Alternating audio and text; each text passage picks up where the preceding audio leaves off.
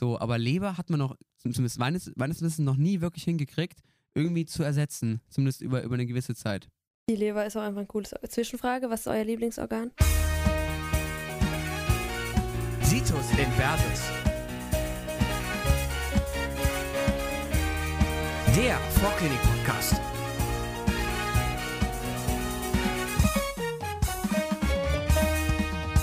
So, liebe Freunde, das Ende der Quintologie, sagt man. War ja erst geplant als Quadrologie, ist dann doch ein bisschen länger geworden. Äh, aber war ja, war ja bei Harry Potter auch so, dass dann aus sieben Filmen aus, auf einmal acht wurden.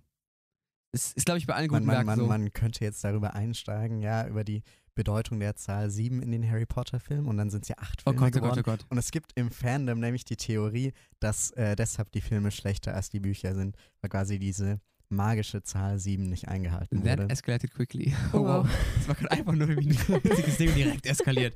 Ja, also wir sind heute hier mit unserem Harry Potter Geek Tim und mit, äh, mit Sumia und ich bin Leo. Äh, wir möchten mit euch die, äh, die Stoffwechselwege abschließen.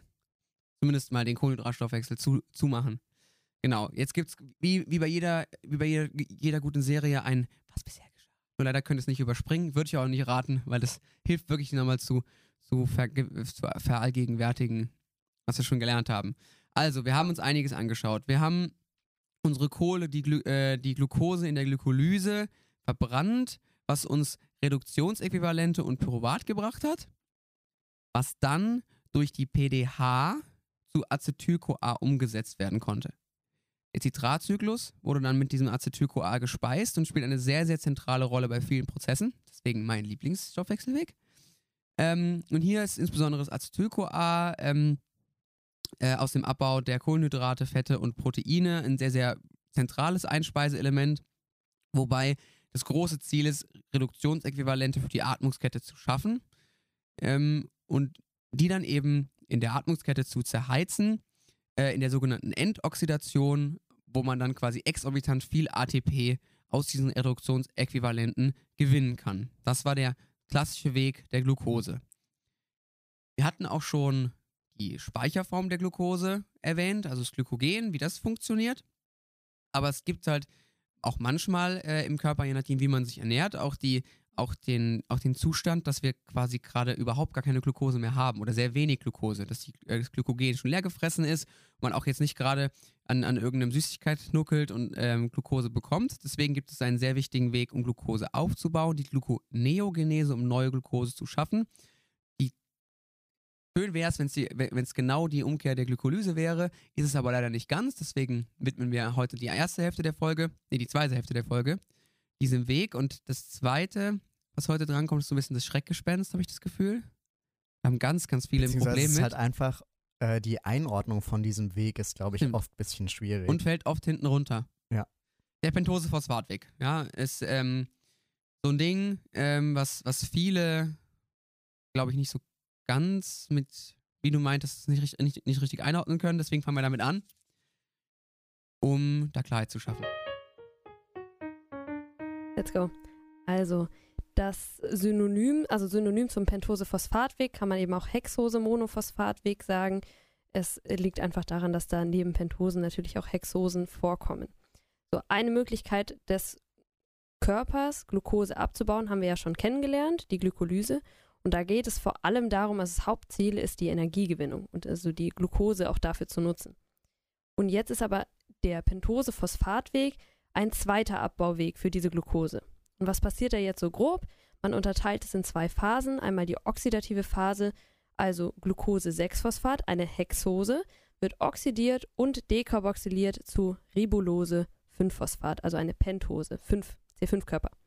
So, und in der zweiten Phase, die nicht oxidative Phase, da werden jetzt Pentosen und Hexosen relativ wild ineinander umgewandelt, wobei dann letztendlich zum Beispiel Fructose-6-Phosphat und Glycerin-Aldehyd-3-Phosphat gebildet werden. Und die, da klingelt es vielleicht bei manchen, kennen wir aus der Glykolyse. genau, da sind Frage. wir schon. Wozu das Ganze? Genau, da sind wir schon bei dem Thema. Also, Ribulose 5-Phosphat wird ja in der oxidativen Phase gebildet. Und das kann man einfach isomerisieren zu Ribose 5-Phosphat. Und diese Ribose 5-Phosphat, eben eine Pentose, ist ein essentieller Baustein für die Synthese von Nukleotiden. Ähm, deshalb brauchen wir diesen Stoff für die Synthese von DNA, aber auch für ATP-Synthese, NADH und FAD. Das sind ja alles endlich Nukleotide bzw. deren Derivate. Außerdem äh, liefert die nicht-oxidative Phase ja unter anderem Fructose-6-Phosphat und Glycerinaldehyd-3-Phosphat. Und die zwei Stoffe, hat mir gerade schon gesagt, äh, kennen wir ja aus der Glykolyse und da können sie auch weiter genutzt werden und einfach da reingespeist werden. Oder sie können auch die andere Richtung gehen und für die Gluconeogenese, also die Neubildung von Glucose, verwendet werden.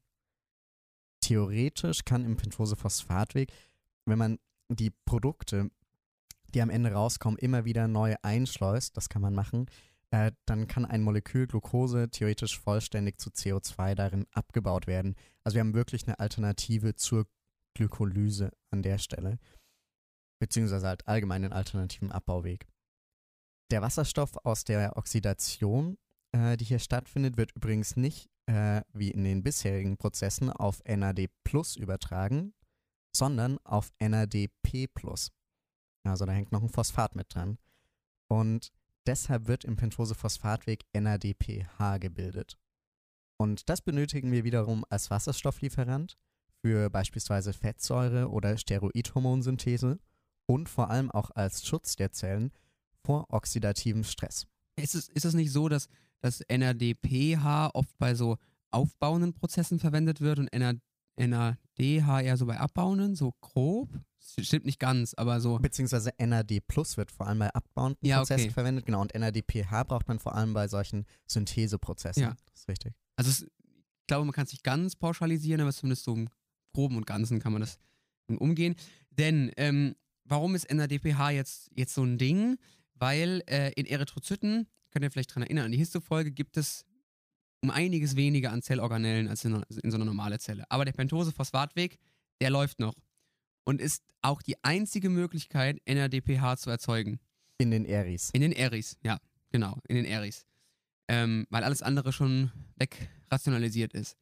Das NADPH ist jetzt zwar gerade in den Eris extrem relevant, weil das dazu benötigt wird, um Glutathion zu recyceln. Und Glutathion ist ein extrem wichtiger Oxidationsschutz. Und gerade, ich glaube, es gibt keine Zellen, die, außer vielleicht Pneumozyten, die mehr mit Sauerstoff zu tun haben als Eris. Das ist halt so ein bisschen deren Hauptding.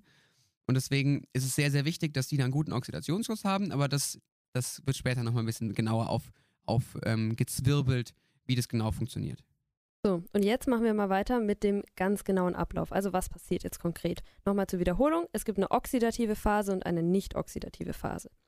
Der oxidative, die oxidative Phase ist ein irreversibler Schritt und hier wird Ribulose 5-Phosphat gebildet und zweimal NADPH-H+. Wie läuft es jetzt konkret ab? Zuerst wird Glucose 6-Phosphat oxidiert zu 6-Phosphogluconolacton. Und dabei entsteht NADPH, also erstmal das, das erste von den beiden. Das Enzym, das dafür benötigt wird, heißt Glucose-6-Phosphat-Dehydrogenase und ist auch das Schlüsselenzym des Pentose-Phosphatwegs. Also so wie in den meisten Stoffwechselwegen die erste, der, ähm, der, die erste Reaktion wird reguliert und ist das Schlüsselenzym. So. Da gibt es jetzt so einen kleinen Klinik-Fact dazu. Infavianismus. Schade, dass er heute nicht da ist, ne? Wäre viel witziger gewesen. Naja, Favismus. Heißt eigentlich Favismus, aber naja, also es ist der weltweit häufigste Enzymdefekt, weil und genau dieses Enzym, die Glucose-6-Phosphat-Dehydrogenase, hat da ein kleines Problem. Und äh, die Träger, was ist das Problem, haben eine, ein bisschen oft Problem, haben ähm, die Prädisposition für Schädigungen der Erythrozytenmembran durch reaktive Sauerstoffspezies. Genau aus dem Grund, den wir vorher schon angeschnitten hatten. Denn die Eris können kein NADPH mehr bilden, weil der Pentose-Phosphatweg nicht mehr funktioniert und der Oxidationsschutz fällt weg. Man muss dazu sagen, dass es vor allem Männer betrifft, da das Gen auf dem X-Chromosom liegt und Männer haben, ja, haben halt nur eins. Deswegen ist es dann oft stärker ausgeprägt. Es gibt aber auch die Möglichkeit, ähm, also, oder ganz oft tritt es dann ein, wenn, wenn man ähm, gewisse Medikamente einnimmt oder Saubohnen kon konsumiert. Ich wusste, habe keine Ahnung, was Saubohnen bitte sind. Ach doch, das Genau. ist so ganz. Okay. Aber es ist eben so, dass dieser, dieser Glucose-6-Phosphat-Dehydrogenase-Mangel oder Favismus äh, tritt relativ häufig auf ähm, auch weil der eigentlich äh, in gewissen äh, Regionen ganz praktisch ist auch. Ähm, ich glaube als Malariaschutz. Ähm, Mhm. Und das Problem ist, eig tritt eigentlich nur auf, wenn man wirklich so bestimmte Medikamente oder Speisen einnimmt. Die können dann zu akuten hämolytischen Krisen fü- führen. Aber jetzt äh, zurück zum Ablauf, weil wir sind jetzt ziemlich abgeschweift. Genau, Schritt 2. Wir haben gerade eben gesagt, Oxidation von Glucose-6-Phosphat zu 6-Phosphogluconolacton. Jetzt wird diese 6-Phosphogluconolacton zu 6-Phosphogluconat umgewandelt. Was passiert ja jetzt auf einer chemischen Basis? Mir hat es geholfen, um das zu verstehen und auch mir das zu merken. Da kommt es zu einer Aufspaltung von diesem, von diesem Ring und es entsteht ein Säurerest. Also Gluconat steht dann eben für diesen Säurerest. So, und jetzt im nächsten Schritt, 6-Phosphogluconat wird dann eben umgewandelt zu Ribulose-5-Phosphat. Und dabei wird dann CO2 abgespaltet und nochmal NADPHH plus ähm, gebildet. Das heißt, wie ich vorher gesagt habe, es entsteht Ribulose-5-Phosphat und zweimal NADPHH plus. Ganz kurze Werbung. Leo, freust du dich eigentlich schon auf deine Hausarztformulatur? Ja, ehrlich. Weil Ja, ich, ich nutze freu mich auch drauf. Ich nutze es tatsächlich äh, für ein bisschen Zeit bei meinen Großeltern an der Mosel. Und was so eine Hausarztformulatur auch richtig schmackhaft machen kann, ist, dass die kassenärztlichen Vereinigungen vieler Bundesländer eine solche Formulatur finanziell sponsoren. Weißt du, wo man sowas rausfindet? Äh, nee. Auf lastignieder.de. Außerdem kann man da zum Beispiel lesen, wie man sich richtig auf ein Pflegepraktikum, eine Formulatur oder einen PJ-Platz bewirbt. Alle möglichen spannenden Infos rund ums Studium findet ihr auf lastignieder.de. Das war's schon.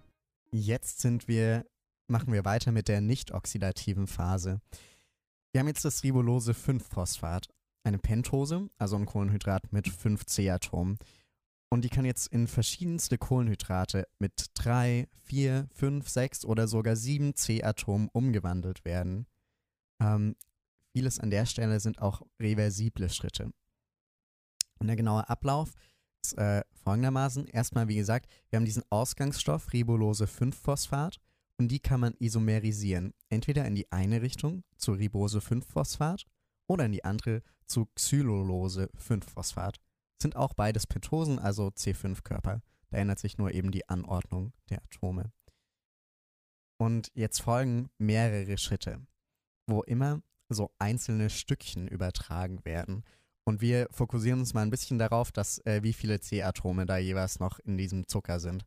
Also wir haben jetzt C5-Körper. Und als erstes wird jetzt eine C2-Einheit übertragen. Wir haben Ribose 5-Phosphat und Xylulose 5-Phosphat im ersten Schritt bekommen. Da brauchen wir eben zweimal Ribulose 5-Phosphat, was dann isomerisiert wurde. Und diese Ribose 5-Phosphat und Xylulose 5-Phosphat, da wird jetzt eine C2-Einheit übertragen, sodass wir nicht mehr zwei C5-Körper haben, sondern einen C3-Körper, nämlich die Glycerinaldehyd-3-Phosphat, das Glycerinaldehyd-3-Phosphat, und einen C7-Körper, nämlich Sedoheptulose 7-Phosphat. Wie gesagt, es entstehen ein C3 und ein C7-Körper. Für diesen Schritt äh, brauchen wir das Thiaminpyrophosphat, das TPP. Und das Enzym, was hier eine Rolle spielt, ist die Transketolase. Im zweiten Schritt übertragen wir eine C3-Einheit. Wir haben jetzt äh, den C3-Körper äh, Glycerinaldehyd-3-Phosphat und den C7-Körper Sedoheptulose 7-Phosphat. Und wir übertragen jetzt wieder eine C3-Einheit und bekommen dann einen C6-Körper und einen C4-Körper. Nämlich Fructose 6-Phosphat und Erythrose 4-Phosphat. Das Enzym an der Stelle ist die Transaldolase. Die Fructose 6-Phosphat, die hat keinen Bock mehr und kann jetzt quasi einfach raus aus diesem ganzen Durcheinander und zum Beispiel für die Gluconeogenese verwendet werden. Wir machen aber mit der Erythrose 4-Phosphat weiter. Im dritten Schritt wird jetzt nämlich nochmal eine C2-Einheit übertragen. So, jetzt ist die Erythrose-4-Phosphat ja allein, also brauchen wir noch einen Reaktionspartner. Und dann nehmen wir vom ganz vom Anfang wieder ein Xylulose-5-Phosphat. Das ist ja einer der Ausgangsstoffe, den wir zur Verfügung haben.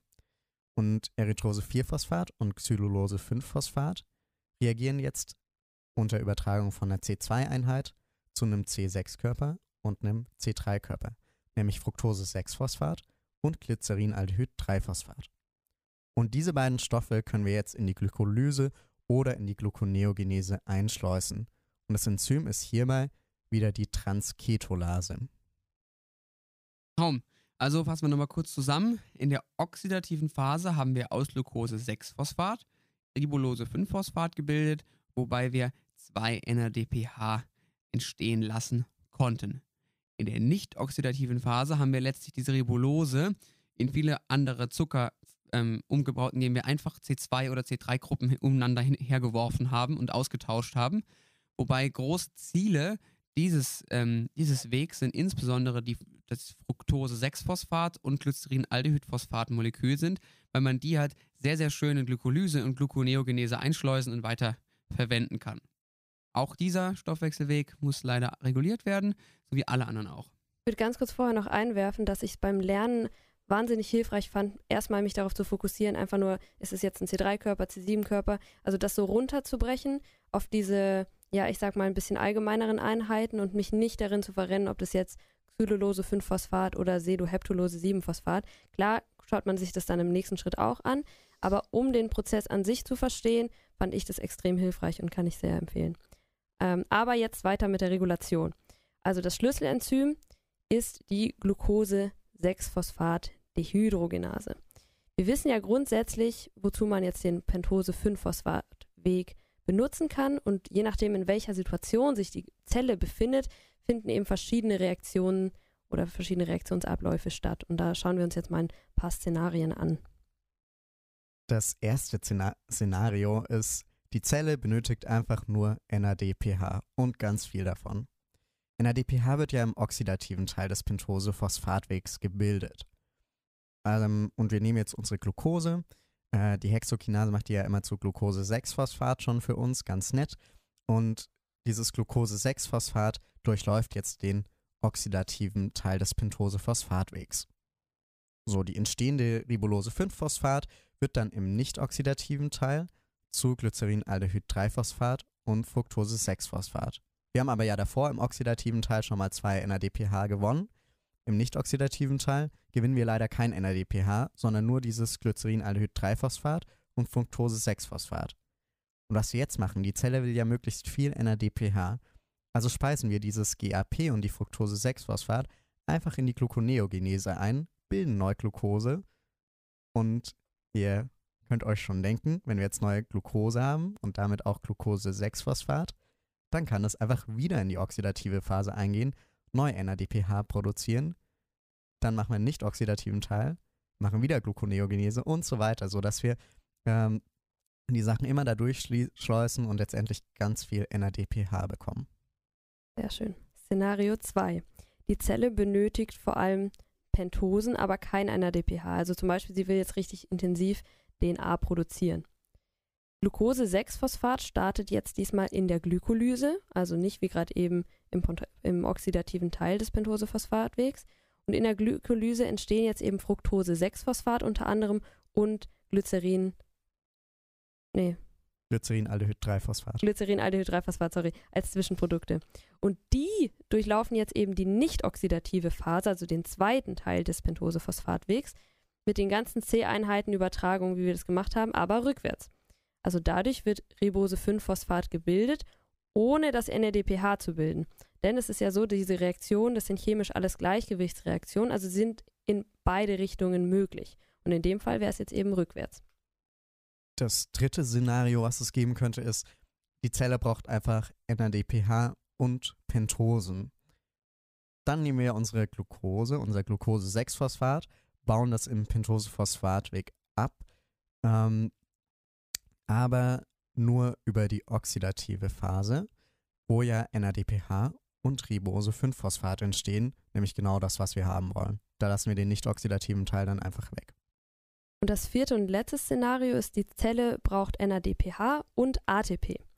Glucose-6-Phosphat wird jetzt im Pentose-Phosphatweg inklusive der oxidativen und nicht oxidativen Phase abgebaut. Also im Prinzip genau das Schema, wie wir es vorher besprochen haben. Das Glycerin-Aldehyd-3-Phosphat und Fructose-6-Phosphat, die werden, die entstehen ja als Zwischenprodukte hier und die werden jetzt in die Glykolyse eingeschleust. Und dann geht es eben weiter zum Zitratzyklus und zur Atmungskette, habt ihr jetzt alles schon gehört, wo dann eben das ATP am Ende gebildet wird. So, Pentose-Phosphatweg, eingeordnet, erklärt, bekannt, Traum. Äh, jetzt ist in der Folge schon ganz oft der Begriff Gluconeogenese gefallen.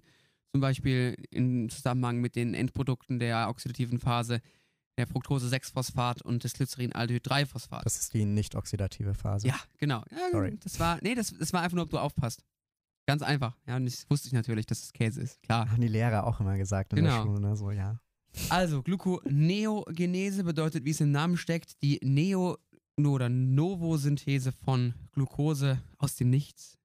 Das machen größtenteils Hepatozyten. Macht auch Sinn, weil, in der, weil die Leber weiß ja am besten, wie es um die Stoffse Stoffwechsellage im Körper bestimmt ist, weil da läuft ja eigentlich alles ab, was so wichtig ist. Und deswegen ist die auch der größte Produzent, weil da halt, ähm, das halt eben auch am, am besten zu regulieren ist, der, der, der Blutzucker. Natürlich hormonell ein bisschen mehr dahinter, aber zumindest ähm, ist die Leber das Hauptenzym der Gluconeogenese. Das Hauptenzym. Das Lol. Hauptorgan, ja. Hauptorgan. Aber wirklich, das ist eigentlich auch so ein Key Fact, der manchmal, also man sagt immer so, ja, die Leber ist für Stoffwechsel wichtig, aber in der Leber läuft ja wirklich alles zusammen. Über die Ja. Pfortader, die bekommt mit, was kommt in den Körper rein und die bekommt über ihren Blutkreislauf auch mit, was ist im Körper vorhanden. Und die ist da wirklich ganz zentral. Deswegen ist es ja auch neben neben dem Hirn eigentlich eines der wenigen Organe, die der Mensch noch nicht geschafft hat, durch eine Maschine zu ersetzen. So Dialyse kann man machen, schon relativ lange. Niere ist nicht schön für den Patienten, geht aber. So, aber Leber hat man noch, zumindest meines, meines Wissens, noch nie wirklich hingekriegt, irgendwie zu ersetzen. Zumindest über, über eine gewisse Zeit. Die Leber ist auch einfach ein cooles. Zwischenfrage, was ist euer Lieblingsorgan? Lieblingsorgan. Das Herz, hm. Echt das. Herz? Hm, ja. Aber ich finde, Leber ist, äh, war, war lange mein Lieblingsorgan tatsächlich. Boah, ich habe mir noch nie darüber Gedanken gemacht. Ich mag alle Organe. Du hast, du hast Okay. bis Ende der Folge Fair. Zeit, Tim. Fair. Mein Lieblings. Ich habe kein direktes Lieblingsorgan, aber ich finde den Uterus extrem, extrem ästhetisch. Lol. Ich finde ihn richtig schön. Lol, der wäre so bei mir auf, auf, auf eine der letzten Stufen gelandet, aber Ja, okay. Gut, weiter geht's. Wie gehen sind wir jetzt Geschmäcker dahin auseinander. gekommen? Also, wir waren bei der Gluconeogenese. Und jetzt ist ja die Frage, wa warum, warum überhaupt Glucose produzieren, ja? Äh, Leos Mutter hat früher immer ähm, Mhm. so, ein bisschen, so ein bisschen Traubenzucker mitgenommen für den Leo, Oh ja. falls er mal cranky wurde, weil dann kriegt man den ja ganz schnell in den Körper. Aber es gibt ja manchmal auch Situationen, wo man sowas nicht machen kann, ja? Manche Gewebe des Körpers sind eigentlich ganz entspannt, zum Beispiel das Herzgewebe, das Myokard. Das kann ganz viele verschiedene Energieträger nutzen. Ähm, Erythrozyten, also die roten Blutkörperchen und das Nebennierenmark benötigen dagegen zum Beispiel unbedingt Glucose. Das ist nämlich deren einzige Energiequelle. Das Gehirn nutzt normalerweise auch fast nur Glucose, kann aber in Fastenzeiten schon auch vermehrt auf beispielsweise Ketonkörper umsteigen. Wenn wir jetzt äh, kurze Zeit fasten, also keine Nahrung zu uns nehmen, dann reicht dem Körper die Glucose, äh, die er erstmal auf dem Abbau von Glykogen bekommt. Das ist ja quasi dieser Glucose-Kurzzeitspeicher des Körpers. Bei längerem Fasten, über 24 Stunden, muss der Körper aber dann langsam mal anfangen, Glucose zu synthetisieren, um eben diese Gewebe zu versorgen, die unbedingt darauf angewiesen sind. Deshalb machen wir das Ganze. So, jetzt viele Einleitungen, jetzt geht's los. Oder eigentlich gar nicht so viel. Egal. Ähm, Ablauf der Gluconeogenese. Wir erinnern uns zurück an die Glykolyse und da entsteht ja aus einem Molekül Glucose oder entstehen zwei Moleküle Pyruvat. Und die Gluconeogenese macht, naja, im Prinzip genau das Gegenteil. Aus zwei Molekülen Pyruvat wieder ein Molekül Glucose. So einfach könnte es sein. Gut, Folge vorbei. Tschüss, bis morgen. wenn es so einfach wäre. Also erstmal, wo kommen denn diese Substrate überhaupt her? Die kommen aus dem Abbau von Muskulatur und Fettgewebe und eben Laktat aus der anaeroben Glykolyse der Erythrozyten. Und wie genau jetzt die Abbauprodukte eingeschleust werden, schauen wir uns später an. Das Grundprinzip der Gluconeogenese ist aber trotzdem, wie gesagt, einfach die Umkehr der Glykolyse. Aber einige Schritte der Glykolyse, wer sich jetzt erinnert, die sind re- irreversibel und die müssen eben umgangen werden mit Alternativreaktionen im Prinzip, die dann eben spezifisch für die Gluconeogenese sind. Diese irreversiblen Reaktionen sind übrigens genau die drei Reaktionen der Schlüsselenzyme der Glykolyse. Nämlich äh, hat die ja die Hexokinase, die Phosphofructokinase 1 und die Pyruvatkinase als Schlüsselenzyme. Nochmal kurzer Recap, wie läuft eigentlich die Glykolyse ab? Ist ja auch immer ganz gut, sich nochmal kurz dran zu erinnern. Also, Glucose wird phosphoryliert durch die Hexokinase, das erste Schlüsselenzym, zu Glucose-6-Phosphat. Weiter wird es isomerisiert zu Fructose-6-Phosphat Und die wird dann mit dem nächsten Schlüsselenzym phosphoryliert zu Fructose 1,6-Bisphosphat. Das ist diese Phosphofructokinase, die das macht. Dann spalten wir das Ganze in zwei Moleküle Glycerin-Aldehyd-3-Phosphat. Es geht ein bisschen weiter zu 1,3-Bis-Phosphoglycerat, 3-Phosphoglycerat, 2-Phosphoglycerat und dann kommt Phosphoenolpyruvat. Und dieses Phosphoenolpyruvat reagiert mit Hilfe der Pyruvatkinase, nämlich dem dritten Schlüsselenzym, zu Pyruvat. Und ähm, grundsätzlich kann man alle anderen Informa äh, Reaktionen einfach umkehren, außer halt eben genau diese drei Schlüsselgeschichten. Genau, wir fangen jetzt also von hinten beim Pyruvat an. In der Glykolyse reagiert ja das Phosphoenolpyruvat zu Pyruvat. Und in der Gluconeogenese muss also irgendwie dementsprechend das Pyruvat zu Phosphoenolpyruvat reagieren. Das erfolgt jetzt eben mit einem Umweg über Oxalacetat. Also vielleicht erinnert ihr euch noch an diese anaplerotischen Reakt Reaktionen, die den Citratzyklus mit den Substraten auffüllen. Und eine davon war eben die Pyruvat-Carboxylase, die dann Pyruvat mit CO2 unter ATP-Verbrauch zu Oxalacetat macht. Und das gleiche Enzym benutzen wir jetzt hier. Oxalacetat wird dann eben per Malat-Aspartat-Shuttle aus dem Mitochondrium ins Zytosol gebracht und dort durch die, und jetzt kommt das wichtige, erste wichtige Enzym, Phosphoenolpyruvat, Carboxykinase in Phosphoenolpyruvat umgewandelt. Dabei wird ein GTP verbraucht und einmal CO2 freigesetzt. Und das kann man sich aus dem Namen auch sehr schön herleiten. Carboxykinase, Carboxy ist einmal diese CO2-Gruppe, die freigesetzt wird und Kinase heißt wieder ein Energieträger wird verbraucht. Wichtig ist aber hier merken, es ist GTP und nicht ATP. Und das ist jetzt die Schrittmacherreaktion der Gluconeogenese, also das erste, ähm, im Prinzip der, der erste regulierte Schritt. Genau. Hier ist es ja jetzt ein bisschen kompliziert gewesen. Ja, um vom Pyruvat zum Phosphoenolpyruvat zu kommen, brauchen wir diese zwei Schritte. Einmal zu Oxalacetat ähm, und dann eben zum Phosphoenolpyruvat. Diesen Umweg brauchen wir jetzt erstmal bei den nächsten Schritten nicht. Ähm, erstmal läuft sowieso jetzt alles wie in der Glykolyse nur rückwärts, weil die nächsten Schritte sind reversibel. Phosphoenolpyruvat wird zu 2-Phosphoglycerat, das wird zu 3-Phosphoglycerat und das dann wiederum zu 1,3 bis Phosphoglycerat, also einfach umgekehrt. Hier bei dem Schritt merkt ihr schon, von 3 Phosphoglycerat zu 1,3 bis Phosphoglycerat kommt ja ein Phosphat dazu. Deshalb brauchen wir hier ein ATP, um das daran zu bekommen. Und das reagiert dann weiter zu Glycerin-Aldehyd-3-Phosphat.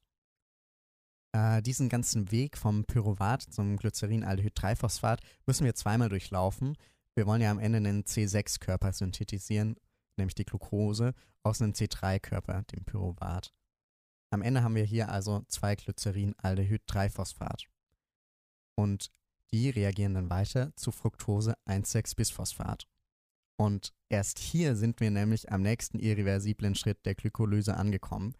Und hier muss diese Phosphofructokinase 1 umgangen werden.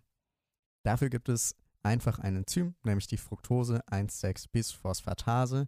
Was macht die? Die hydrolysiert einfach nur Fructose 1,6-Bisphosphat zu Fructose 6-Phosphat. Wird also ein Phosphat weg. Fructose 6-Phosphat kann äh, einfach zurück zu Glucose 6-Phosphat reagieren. Das ist wieder eine reversible Reaktion. Und dann haben wir schon mal unser Glucose 6-Phosphat. Ähm, dieses Glucose 6-Phosphat, das ist so ein, auch so ein Grundprinzip, das kann Zellen nicht verlassen.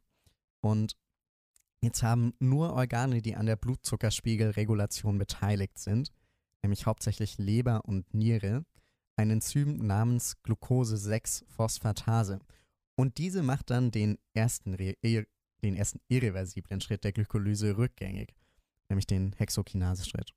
Und somit hält man aus Glucose-6-Phosphat die Glucose und Glucose ohne Phosphat dann kann über Glucosetransporter, kurz Gluttransporter, in den Blutkreislauf abgegeben werden.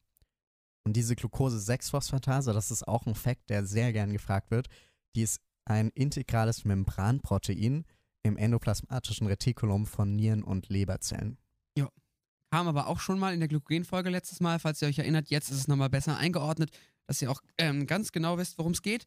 Genau, also Gluconeogenese ist quasi die umgekehrte Glykolyse, aber nur quasi, ähm, denn wir brauchen drei Spezialreaktionen, um die irreversiblen Geschichten aus der Glykolyse zu umgehen.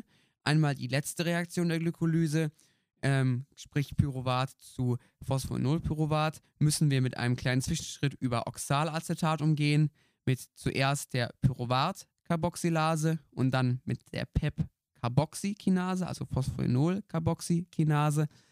Die, der Rest kann relativ weit einfach rückwärts ablaufen, bis wir wieder kurz vom Anfang sind. Und da kommen direkt zwei, denn die Fructose 1,6-Bis-Phosphatase umgeht uns die Phosphofructokinase und die Glucose 6-Phosphatase umgeht uns die Hexokinase. Eine kleine Zwischenfrage noch, die ihr euch vielleicht auch mal stellen könnt im Kopf. Was würde denn passieren, wenn die Glucose 6-Phosphatase genetisch bedingt defekt wäre? Also, die Glucose 6 das Glucose 6-Phosphat könnte eben nicht mehr dephosphoryliert werden und damit eben auch nicht mehr die Leber- und Nierenzellen verlassen. Wie gesagt, das geladen kann nicht raus. Und das führt jetzt natürlich dementsprechend zu lebensbedrohlichen Hypoglykämien, weil der Zucker in den Zellen feststeckt und nicht mehr in den Blutkreislauf gelangt. Genau, erinnert, äh, erinnert euch, hatten wir schon mal beschrieben, die, die, diese Erkrankung. Genau, und die Krankheit nennt man Morbus von Gierke. So, wir hatten jetzt schon erwähnt, dass die Substrate aus dem Abbau von Muskulatur, also Proteinen, aber auch Fettgewebe und aus der anaeroben Glykolyse stammen können. Woher genau kommen jetzt aber diese Ausgangsstoffe und wie werden sie denn eingeschleust? Da die Gluconeogenese genau wie die Glykolyse ja in mehreren Schritten abläuft, können wir auch an verschiedenen Stellen Substrate einschleusen. Zunächst mal entstehen beim anaeroben Abbau von Glucose in Erythrozyten Laktat, ähm, das in Pyruvat umgewandelt werden kann. Außerdem äh, entsteht Laktat auch beispielsweise äh, bei der anaeroben Glykolyse in der Skelettmuskulatur, gerade wenn man sich körperlich anstrengt. Und äh, Pyruvat ist ja dann der Ausgangsstoff der Gluconeogenese. Soweit, so gut. Auch beim Abbau von Proteinen aus der Nahrung oder der Skelettmuskulatur entstehen unter anderem glucogene Aminosäuren, zum Beispiel Alanin. Und solche glucogenen Aminosäuren können dann beispielsweise zu Oxalacetat oder Pyruvat umgewandelt werden. Und auch das sind ja beides Zwischenprodukte oder das Anfangsprodukt in der Gluconeogenese. Beim Abbau von Triacylglyceriden oder auch kurz TAX, ähm, also bei Lipolyse ähm, von Fettgewebe. Das Fett ist ja bekanntlich so einer der wichtigen Langzeitenergiespeicher des Körpers. Bei diesem Abbau von Fett entsteht Glycerin.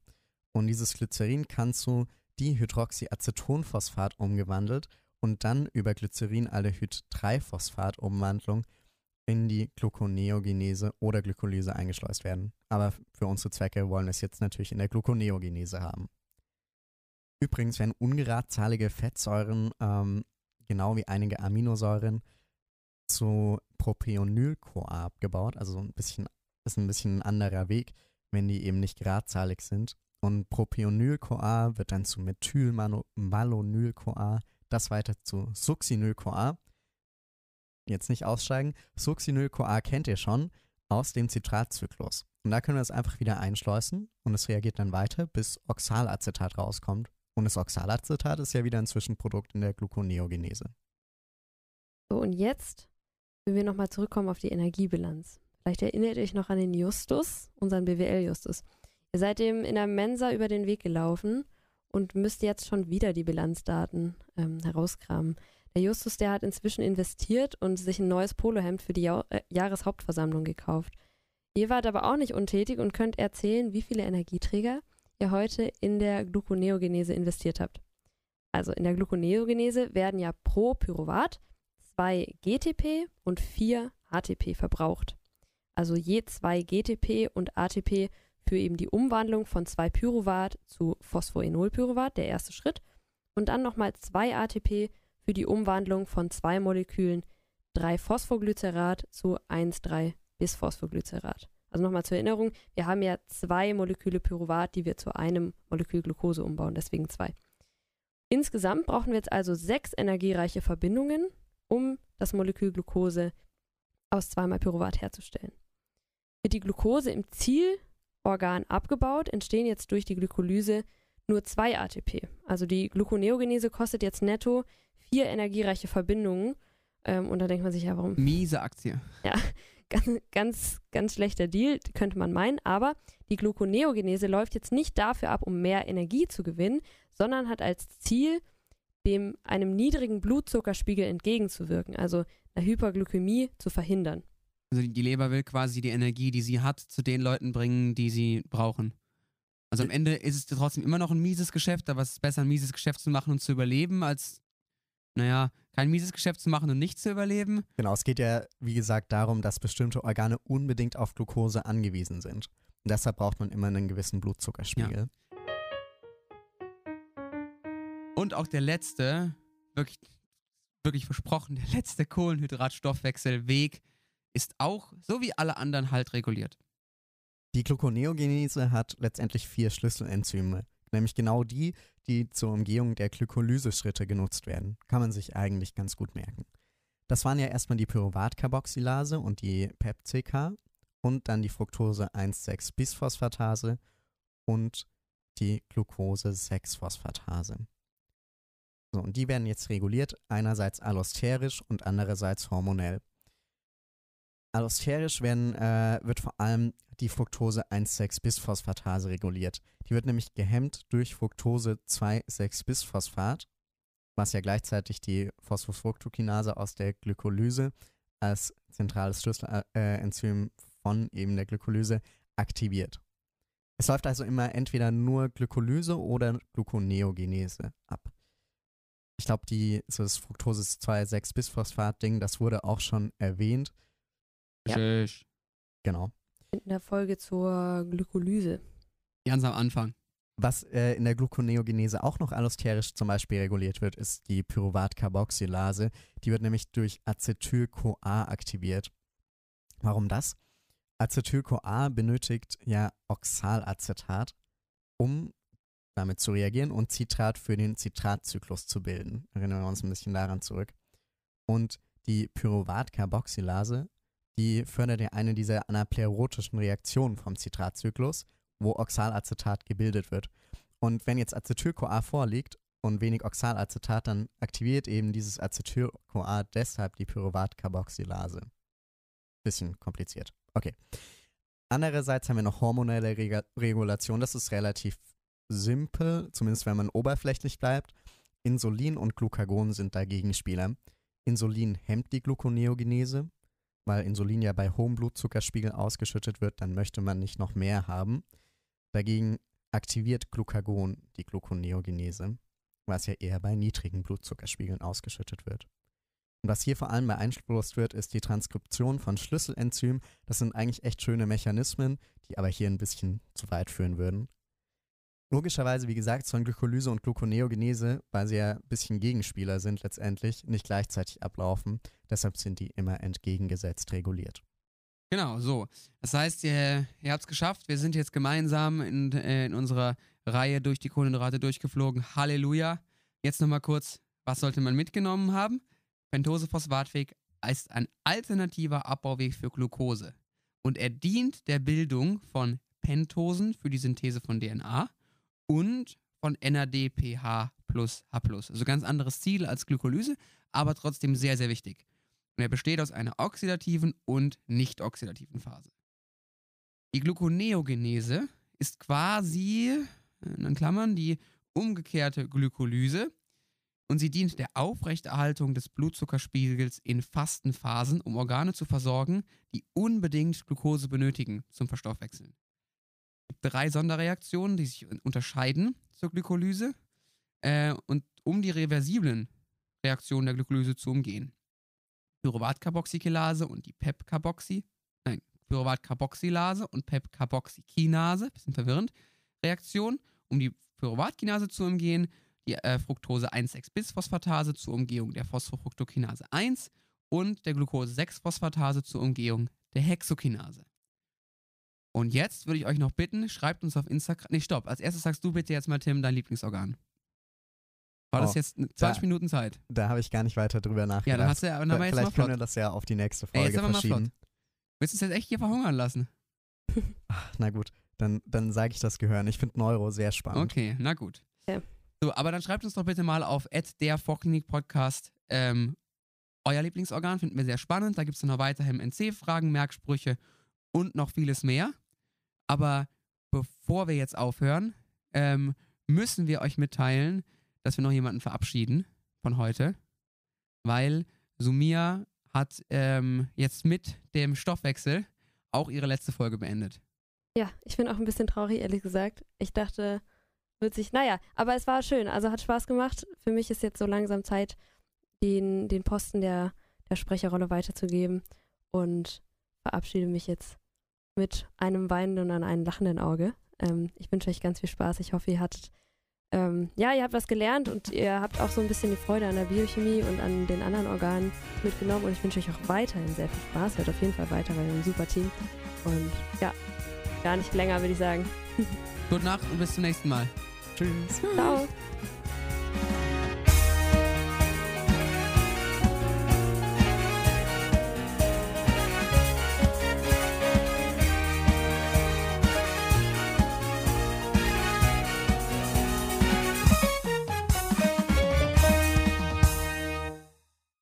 Für die Inhalte in diesem Podcast übernehmen wir keine Gewähr.